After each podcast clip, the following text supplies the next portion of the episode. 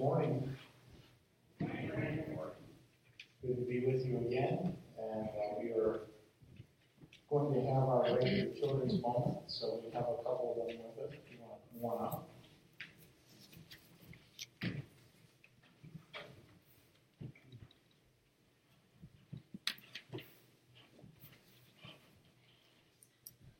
So, welcome. How are you guys? Good. So, did you have a good Christmas? What was good about it? You got presents. That was in unison, by the way. What was your favorite one? Yeah. Coloring book. All right. What about Seth? 3D coloring book with Sharpies. All right. Well, good stuff. Christmas is a good time, isn't it? So, do you remember what we talked about last week at all? No? What did I have up here on the stand? A star. Yeah. What did we just sing about? See, that'll work. Joy. Yeah. So last week we talked about we are supposed to have a garment of praise or joy that is on display to the world around us. And we talked about how that's kind of like a Christmas tree with a star at the top. But that star is kind of the thing that just finishes it off, and our spirit of joy is what finishes us off as a Christian, as a follower of Jesus. So today we're going to kind of keep talking about Christmas trees, or not necessarily Christmas trees, but trees in general, and some things that Jesus teaches us through that. So I have a picture here of the tree in my backyard. It's a pretty big tree. So what did it take for the tree to get that big? What kind of things does a tree need? Sunlight, yep. Water. One more thing. Soil. Yeah, those three things. And if it has those three things in the right amount, they can grow big and look nice like that. So, what's good about a tree like that? What kind of good things does a tree give? Shade, yeah. In the summertime, when it was warm, when we were in the back having a meal or something, that shade was really nice. What else? Anything else good about a tree? Habitat for birds. Yeah. Animals live in trees, don't they? We have a ton of squirrels and birds at our house. So sometimes some trees, this one doesn't, but some trees give nuts that animals eat, so they provide food. So we can go on, but there's a number of good things that the trees provide. So I have another picture of the same tree, and this is from this morning. Does it look different? Yeah. Which picture did you like better? You like this picture or the first picture? First picture, why? Because it has leaves. It looks nicer, doesn't it? Okay? And there's a verse in the Bible we're going to kind of talk about that relates to that. This is from Jeremiah 17. And it says, "The person who trusts in the Lord will be blessed. The Lord will show him that he can be trusted. He will be strong like a tree planted near water. That tree has large roots that find the water. It is not afraid when the days are hot. Its leaves are always green. It does not worry in a year when no rain comes. That tree always produces fruit." And what God is telling us in these verses is that when we follow Him, we can be like that first tree all the time. That we can be green with leaves on and providing shade when it's needed. And basically, it says that God plants us in the right place where we can get the things that we need to grow. Just like a tree needs soil and water and sunshine, we need the Bible, we need other people, and we need God to help us grow into the person that we're supposed to be. And He will make sure that that happens. He plants us at just the right place, so we'll get the things that we need to grow. And if we do that, if we keep focused on the right things, He says we'll keep our leaves green, that if there's there's no rain, meaning things are bad, it won't matter. They'll still be with us and keep us fresh. And it says it always produces fruit. It always does good things. So if you take advantage of your parents and your teachers and the Bible and things and keep growing, that's what you can always be like. So that's what I wanted to know this morning. All right? Thank you. Thanks for coming up. So we're going to talk some more about those trees in just a little bit. But first we want to have our time of prayer and praise. And I don't know about you, but it was a good week. I try not to dwell too much on my granddaughter and be a conscious grandparent. But one of the highlights for us this week was I worked for weeks on making a set of bunk beds that looked like a house. It had some things added to it so that it looked like a house. And we gave that to our granddaughter on Thursday. Friday, watching her expressions and reactions was a real thrill. She's been enjoying our lives and just, of course, the time with family. So much to be thankful for. Anyone have a praise they want to share at this morning?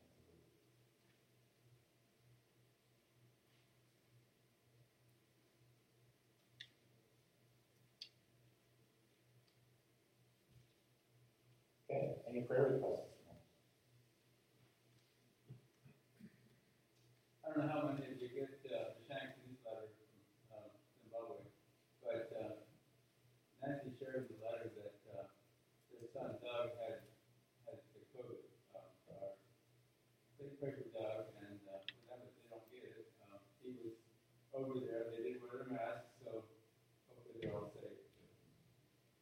You could pray for him.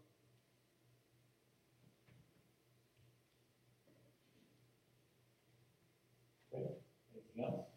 I do have a praise and a prayer request. Okay. Mike's mother is adjusting now to being out of care.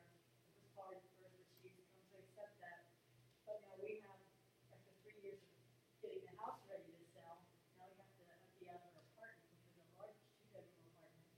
So pray that we can get that done rather quickly so we don't keep maintaining a rent and pay for the home. What's her first name again? Ruth. Okay. I thought I had the right name, but I wasn't sure.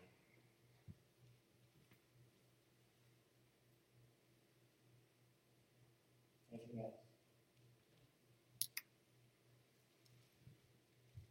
All right. Well, then let's go to prayer. Heavenly Father, we thank you for the beautiful sunshine this morning as we gather. Thank you that you provide, as we just read with the young people, everything that we grow, whether physically or spiritually, you give every good gift. And on Friday, we celebrated those gifts, the most important gift of all. We thank you for the time that we had to be with family and friends and to reflect on the meaning of sending your child, your son, to be with us and later to be our sacrifice. Thank you for the example you set of giving, of putting others first, that we can follow, being encouraging to one another. And I pray that you would help us as a body to do that, to be giving and caring, and to reach out to those who are lost, especially, with the good news that you sent. Thank you for the joy that you learned about last week as we sang about this morning. We thank you, Lord, that we don't any longer have to live in despair, in hopelessness, in wonder of what's to come, Lord. We have hope in you, and that gives us joy. And I pray as we approach a new year, you would help us to live that way, that we would live in joy, that we would be like a star on top of a tree, just shining like it.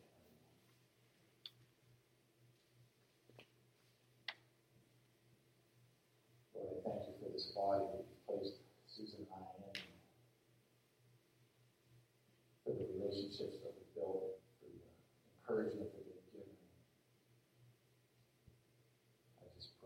would continue to make all of us into what he desires to be, and that we would be, a beacon to those who are in need. Father, we give you thanks this morning that Ruth is adjusting to her new home and changing circumstances, and just ask that that would continue. Pray that you be with Abby and Mike as they try to prepare this home that she was living in, clearing out the material things, and not be responsible for the rent anymore. Just pray that that process would go smoothly and well. We pray this morning for Doug Shank and this COVID virus that he has, and ask that it wouldn't be too bad, and it would help him to recover quickly as much as you've done for many here in your congregation and around us as well. We pray for Jake and Nancy, or we pray that you protect them, that they would not get the virus, even though they may have been exposed, that you keep their health strong. Father, we pray for others who are still battling the virus. It's had, as we've said many times, such an influence on our lives, and we ask that you would restore health, that you would bring us through this crisis. And there's so many questions of what to do and how to respond. Lord, may we treat each other with grace. May you help us to make good decisions. May we view this as an opportunity to learn, not to fear. Show us who you are and how you want to work in the midst of all of this, Lord. We mentioned Jake and Nancy already, but we pray for our missionaries that we support for Jake and Nancy. By their names escaping at the moment, Lord, we lift them up to you. We thank you for their willingness to leave their homes and go into a foreign culture, to sacrifice many things in order to share your love with the world. So this morning we ask for your protection upon them. We ask for your comfort to be with them as they may have had some longings and loneliness being away at the holiday. May you just fill them. And Lord, would you give them wisdom?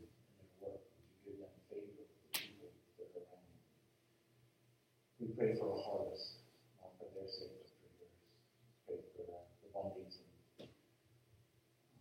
family. Just ask your continued blessing on their work there. We thank you for bringing Tony home to be with Heidi, and just ask that you help them as they're looking for a home and looking for what's next. Give them direction.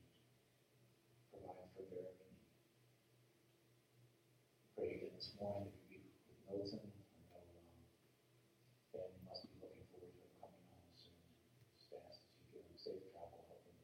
He concludes his business there to be able to accomplish all that needs to be done.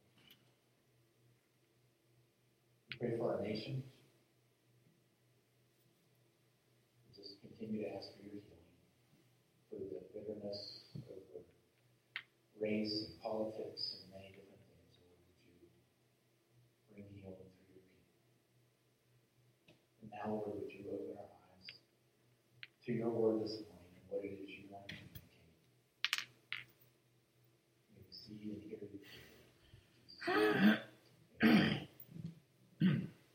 So before I get started on the message, I did want to share just one other thing. I noticed several times, and I was reminded again this morning, that there's some folks who currently aren't able to come to church or aren't comfortable coming because of COVID. And there's some mailboxes that are full of cards and different things, and also some cards for people that we don't have mailboxes for. If you're able to deliver any of those, would you stop by and grab them out of the mailbox? I'm sure those folks would be encouraged to get the cards and things that the people dropped off. If you're not able to deliver, I'll try to get out this week. But if any of you are going to see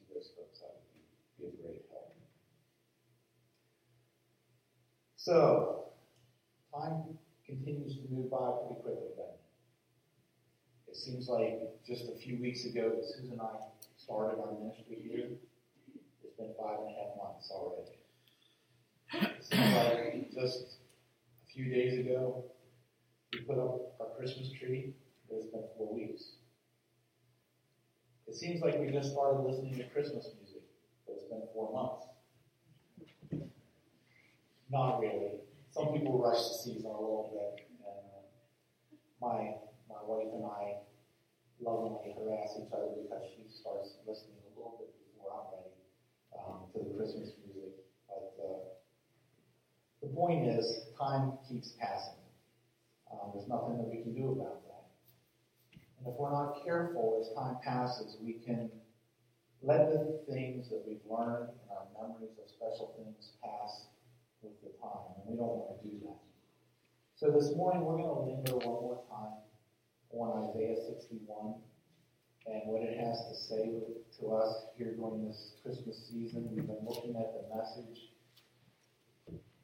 of God sending one who was anointed to bring good news and to bring us new gifts in exchange for the ones that we really didn't want.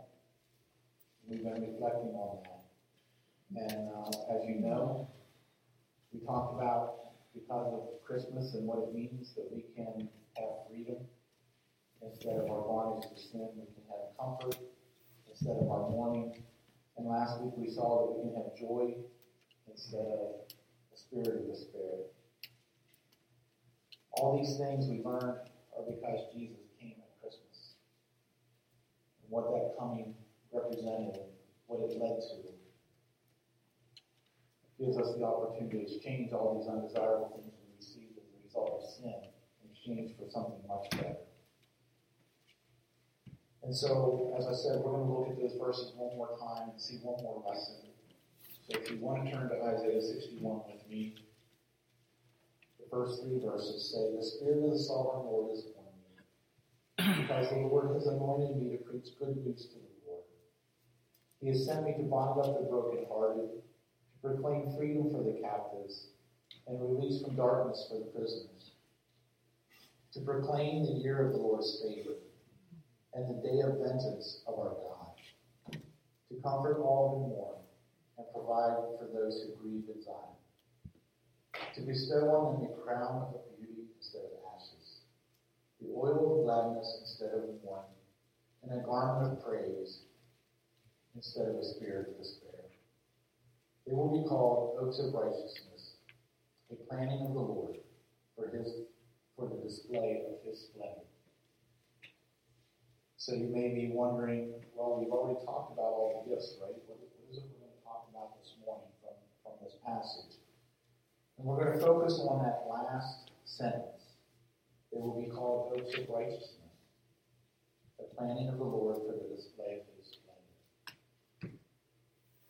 Basically, God is telling us that once we receive these gifts from our Savior, once we receive freedom and comfort and joy, that he wants to make us oaks of righteousness for the display of his splendor. We're going to look this morning at what that means.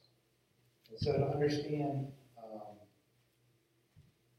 we're going to kind of break it down here a little bit and look at the different sections. And it starts with they. They will be called oaks of righteousness. Who's the they that he's talking about? Well, it's found in those first 2 verses, first 2.5 verses. To say it's the poor, it's the brokenhearted, it's the captives, the prisoners, the mourners, the hopeless. That's who God is talking about will become oaks of righteousness. All of these were once nothing, were once lost, were once insignificant. But now they're going to be seen in a new light. They're going to be something that's looked up to, admired, strong, healthy. And we're going to dig into this weird word picture and see what it is the Lord wants us to know. Why did he word it this way? And in order to understand, I think we first need to look at oaks. Why did you pick an oak? There's hundreds of species of trees. Why did the Lord say there will be oaks of righteousness? Well, there's some interesting facts about oaks that I found this week. The first one is that one of the wedding anniversaries is considered an oak. You know how 5 years is such a thing, and 10 years, and I don't know what they all are. But if you can get to 80 years, that is the oak wedding. So when I'm 100 and Susan is 101, if we are both alive, we will reach an oak anniversary. Another interesting fact is a mature oak tree can reach 148 feet tall. That's pretty tall. There are over 600 species of oaks in the world. The largest and longest living oak is in the picture that you see on the screen. It's called the Seven Sisters Oak. Somebody actually named it. It's in Mandeville, Louisiana. But somehow that they've determined that this is the longest living oak currently existing, and the largest as well. And if you didn't know it, oak is our national tree of the United States. Don't hear much about that, but it is. So, that doesn't really help us much understand the verses. But there's some other facts about oaks that I think perhaps God had in mind when he chose that to represent what we're going to look like. There's certain facts about oak trees that can help us grasp the meaning of the verse that we just read. So let me share a few more things. The usual lifespan of an oak tree is about 200 years, but some can live as long as 1,000 years. That's a long time. They're majestic trees. They're known for their longevity. So what's the point for us? The point is that oaks last, that they're healthy, that they're strong, they go on for quite a while, which means they have an impact. Where they have that kind of lasting effect in our world. I think when God said we would be like oaks of righteousness, he envisioned that we would be long-lasting. So we would have an impact not only in this life, but in ongoing because of the legacy that we leave behind. We are to endure, to live on. Some verses I found to support that is Proverbs 10:27. It says, "The fear of the Lord adds length to life, but the years of the wicked are cut short." Is that true for every single Christian? Obviously not. But as a general rule, when we follow what God asks us to follow, it adds length to our life. When we avoid those things that aren't healthy for us, they put us in bad situations, that expose us to things that could be not good for us. Those things add life, years of life. And so the fear of the Lord adds length to life. But Psalm 145:4 says, "One generation commends your works to another. They tell of your mighty acts." As we talk about the Lord, as we've learned before, we're supposed to talk about it to our children today, morning, night. As we do those things, we're preparing another generation and we leave a legacy just like an oak does, a long-lasting effect on the world around us. So that's the first thing that we can learn from an oak about what the scripture represents. The next thing that we can see is that oaks reach for the light. And here's what I mean. If you think of an oak tree in your mind, and if you look at the picture I had earlier of the tree in my backyard, that wasn't an oak, that was an ash. But if you think of an oak tree by itself, it's usually kind of rounded out and not as tall as 140 feet. And when they grow by themselves, that's what they do. They spread out as far as they can to get as much sunlight as they can. And because of the weight distribution of the tree, they don't get as tall. But when they're in a forest, and they're surrounded by other trees, including other oaks, they grow taller. they go straighter, and they reach for the light above the canopy. And that's what encourages them to grow straight. And so, we as oaks of righteousness are to do the same thing. We're to reach for the light. We're not to spread out to other interests and get unbalanced, but we're supposed to keep growing in one direction, closer to that which provides our life and our strength. We're supposed to stand tall so that that light reaches others, so that we're a display for others to see, as it says later in the verse, and we'll look at it in a little bit. The next thing I see about oaks is that oaks grow better together, as we just said. When they're on their own, they spread out. When they're together, they tend to grow straighter and taller, and they become of more use. Those shorter trees don't provide as much lumber. They're not as helpful to carpenters and furniture makers and others who use that wood as one that would grow in the forest. And because they grow together, they help. Because they did grow together, they grow taller. We're supposed to do the same thing. As Christians, we're to stand together. And we're supposed to help one another grow taller and grow straighter than we would if we were on our own.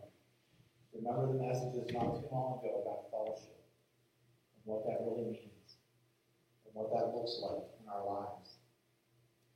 And it's represented again in the oak tree. If we grow together, we'll grow straighter and we'll grow taller. Philemon says, I pray that your partnership with us in the faith may be effective in deepening your understanding of every good thing we share for the sake of Christ. We read that verse when we read about fellowship. Our partnership together should deepen our understanding of every good thing we have in Christ. We are to work together that way. So that's another reason why oaks represent what God is trying to describe here. Another thing I found this week is that oaks are resistant to attack.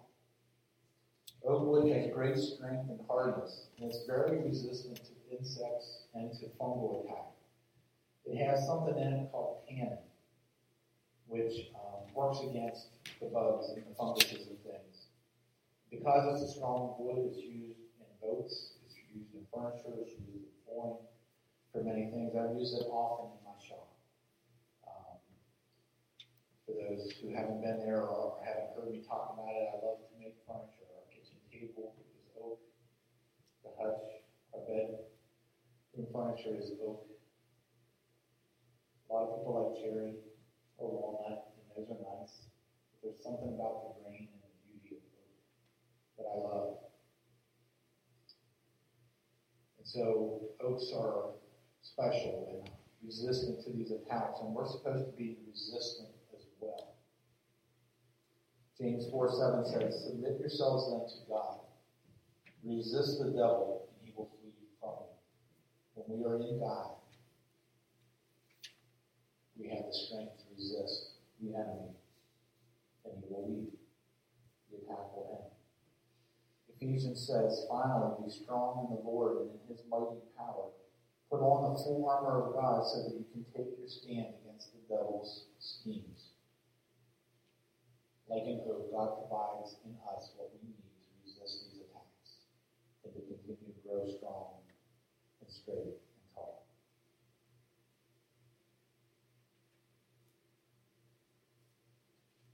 Another thing I found is that oaks are very fruitful.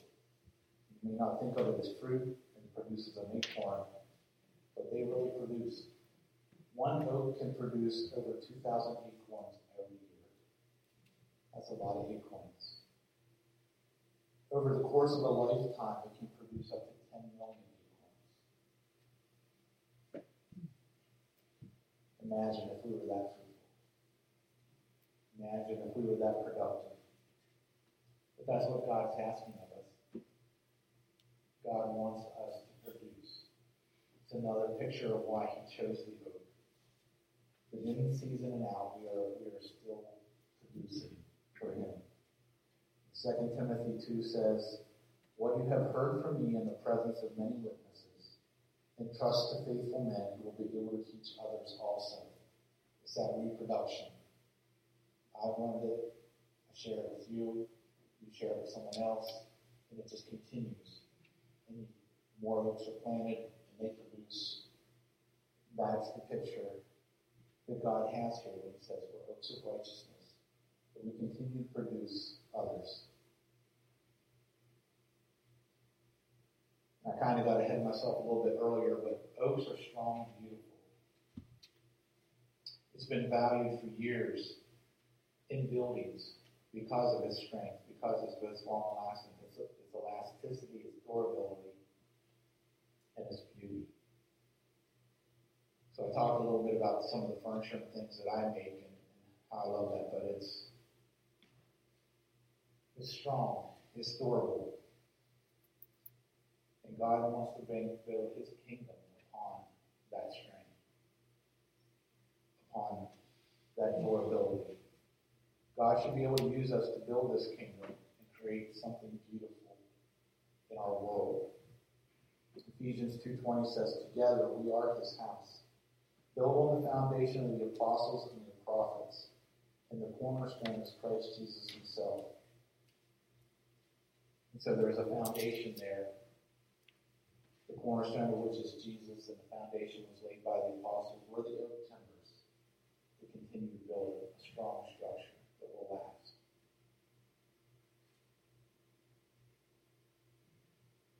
Finally, this is one I probably found the most interesting. Oak trees are depended on. The wording I found in my study is oak trees are a keystone species. You know what a keystone is, a building with masonry? If they were doing an arch, they put in a keystone that allowed the rest, took the pressure of the rest of the stones and held them so that they wouldn't collapse. Oaks are the keystone of the forest. The entire ecosystem depends on them for survival and habitat. Studies have found that acorns are food for more than 100 species of animals. Their massive trunk and branches provide shelter for many birds and mammals, as someone earlier shared. The world is depending on us to provide that same kind of life. We're the keystone in this world to give life, to give shelter, to give shade. And if we don't stand up as oaks, the world around us falls apart. They don't have any hope. Matthew 5 says, you are the salt of the earth. But if the salt loses its saltiness, how can it be made salty again? It is no longer good for anything except to be thrown out and trampled underfoot. You are the light of the world. A town built on a hill cannot be hidden. Neither do people light a lamp and put it under a bowl. Instead, they put it on its stand, and it gives light to everyone in the house. In the same way, let your light shine before others, that they may see your good deeds and glorify your Father in heaven. God wants us to be salt, to be flavor in the world. Salt was also used to cure. We need to be the preservative in our world.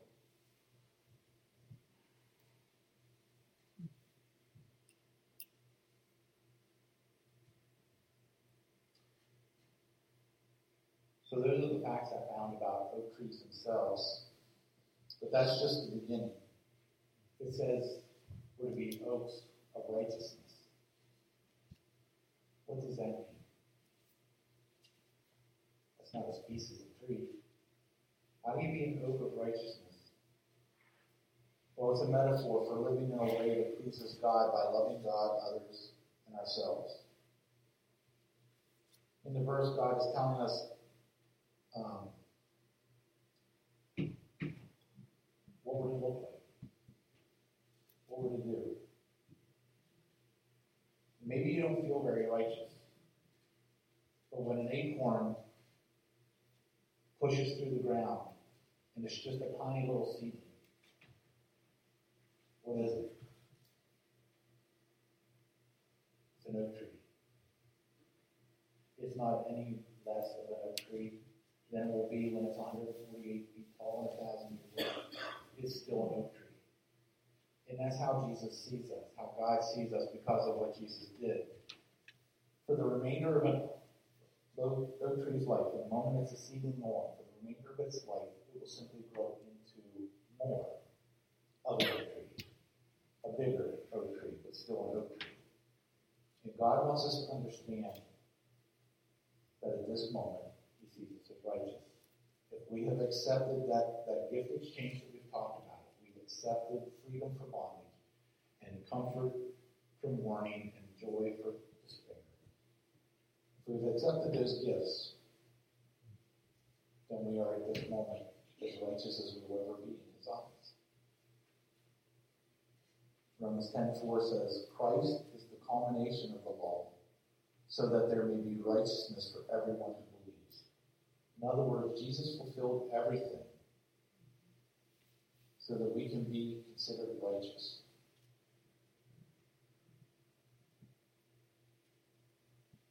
We don't have to feel like I have to do a little more, I have to be a little better before God can accept me. If you accept His gift, you're as righteous as you will ever be. But we all know we need to work at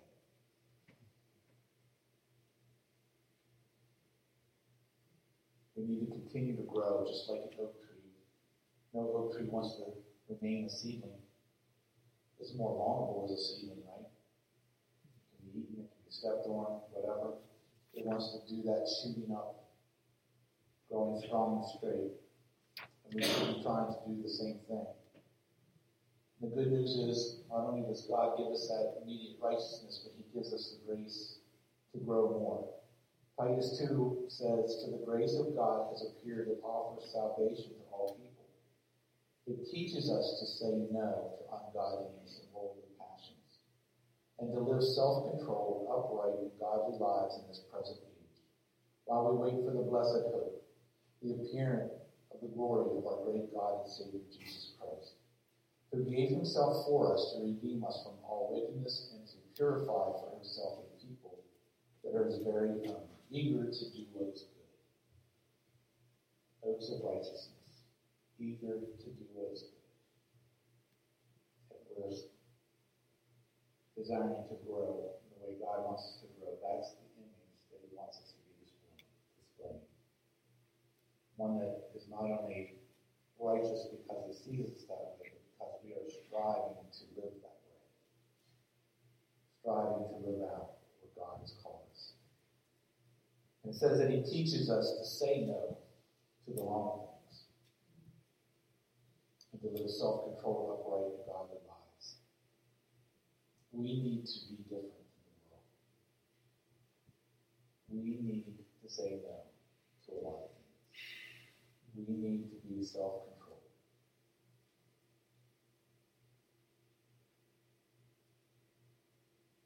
Again, the good news is found in Matthew 5. It says, "Blessed are those who hunger and thirst for righteousness, for they shall be filled." If we make it our desire, God says, "I will give it to you." So we should hunger and thirst to be righteous, to be pure, because God will grant us the ability to do that. The next thing I see in that verse is it says we are planted by God. They will be called oaks of righteousness, a planting of the Lord. As part of God's restoring work, He not only restores us, but He plants us in a good place. As Jeremiah said, we'll read here again in a moment, but plants us where the water is, that our roots can go deep, and we can receive all that we need to receive.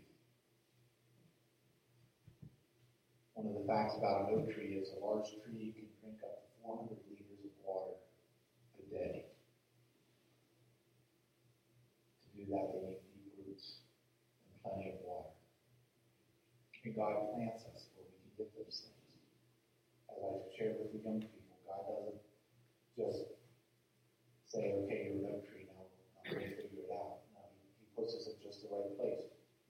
congregation is part of that, in a place where we can learn and grow together, in our families, where we can learn and grow together. We're privileged to live in a country where we're not persecuted, at least not in the way many in the world are. He's planted us in a good place.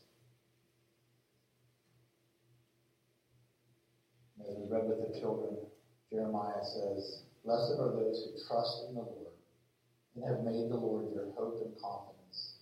They are like trees planted along a riverbank with roots that reach deep into the water.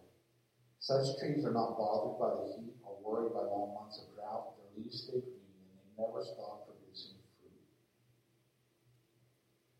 When we're planted by God, we can be confident that we are in the right place.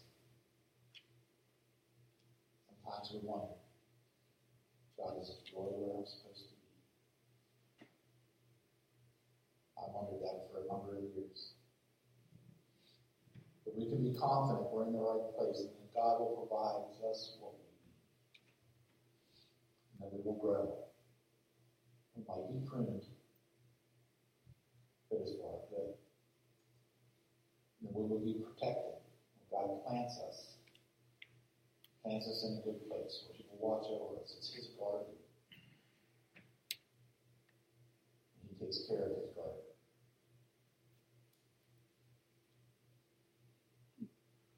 The last thing we see in the verse is we're planted by God for the display of His splendor.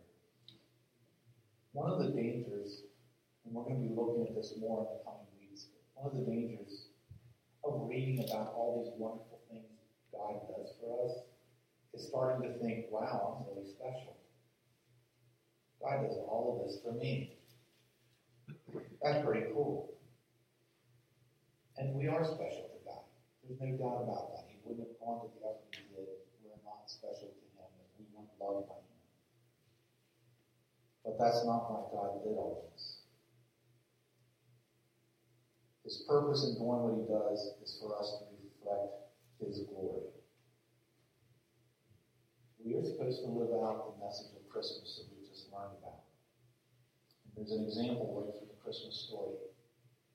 Luke 2 says, "Suddenly a great company of the heavenly hosts appeared with the angel, praising God and saying," what? Yes. "Glory to God in the highest heaven, and on earth peace to those on whom His favor rests." You see the message. Sometimes we skip over it. We're so excited about the birth of the Savior and the good, glad tidings for all the people, that we miss that after that's presented, the angels come out and say, "Glory to God." All of this was so that God would receive the glory of His Spirit. It's not about us. It's about Him. He is gracious enough to include us in it and provide good things for us, but it's for His glory. And it was right there in the Christmas story. We've looked at this verse before too, but it's repeated in 2 Corinthians 3. All of us who have had that veil removed can see and reflect the glory of the Lord. And the Lord, who is the Spirit, makes us more and more like Him, and we are changed into His glorious image.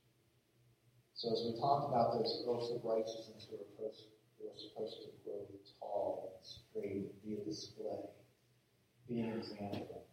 It's repeated here in 2 Corinthians that we are changed into God's image, and that's what we're supposed to be displaying to a world around us. His glorious image. Display His glory.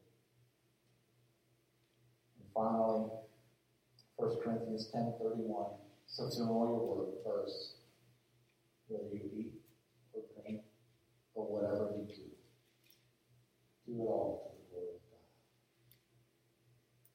God." God gave us all these gifts, exchanged all these bad things for good things for a purpose. That we would become oaks of righteousness, displaying His splendor. We would be doing all things for the glory of God.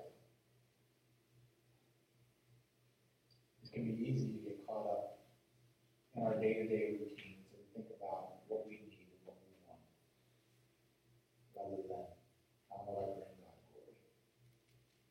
That's the question you should be asking God each day. How can I present your message and bring you glory? I'm going to end with a quote that I found as I did this study. It says, our ordinary mind always tries to persuade us that we are nothing but acorns, and that our greatest happiness will be to become bigger, fatter, shinier acorns. But that's of interest only to pigs. Our faith gives us knowledge of something better, that we can become oak trees. Who wants to be a fat acorn that gets eaten by a pig? I want to become an oak tree. Our Father, thank you for your word.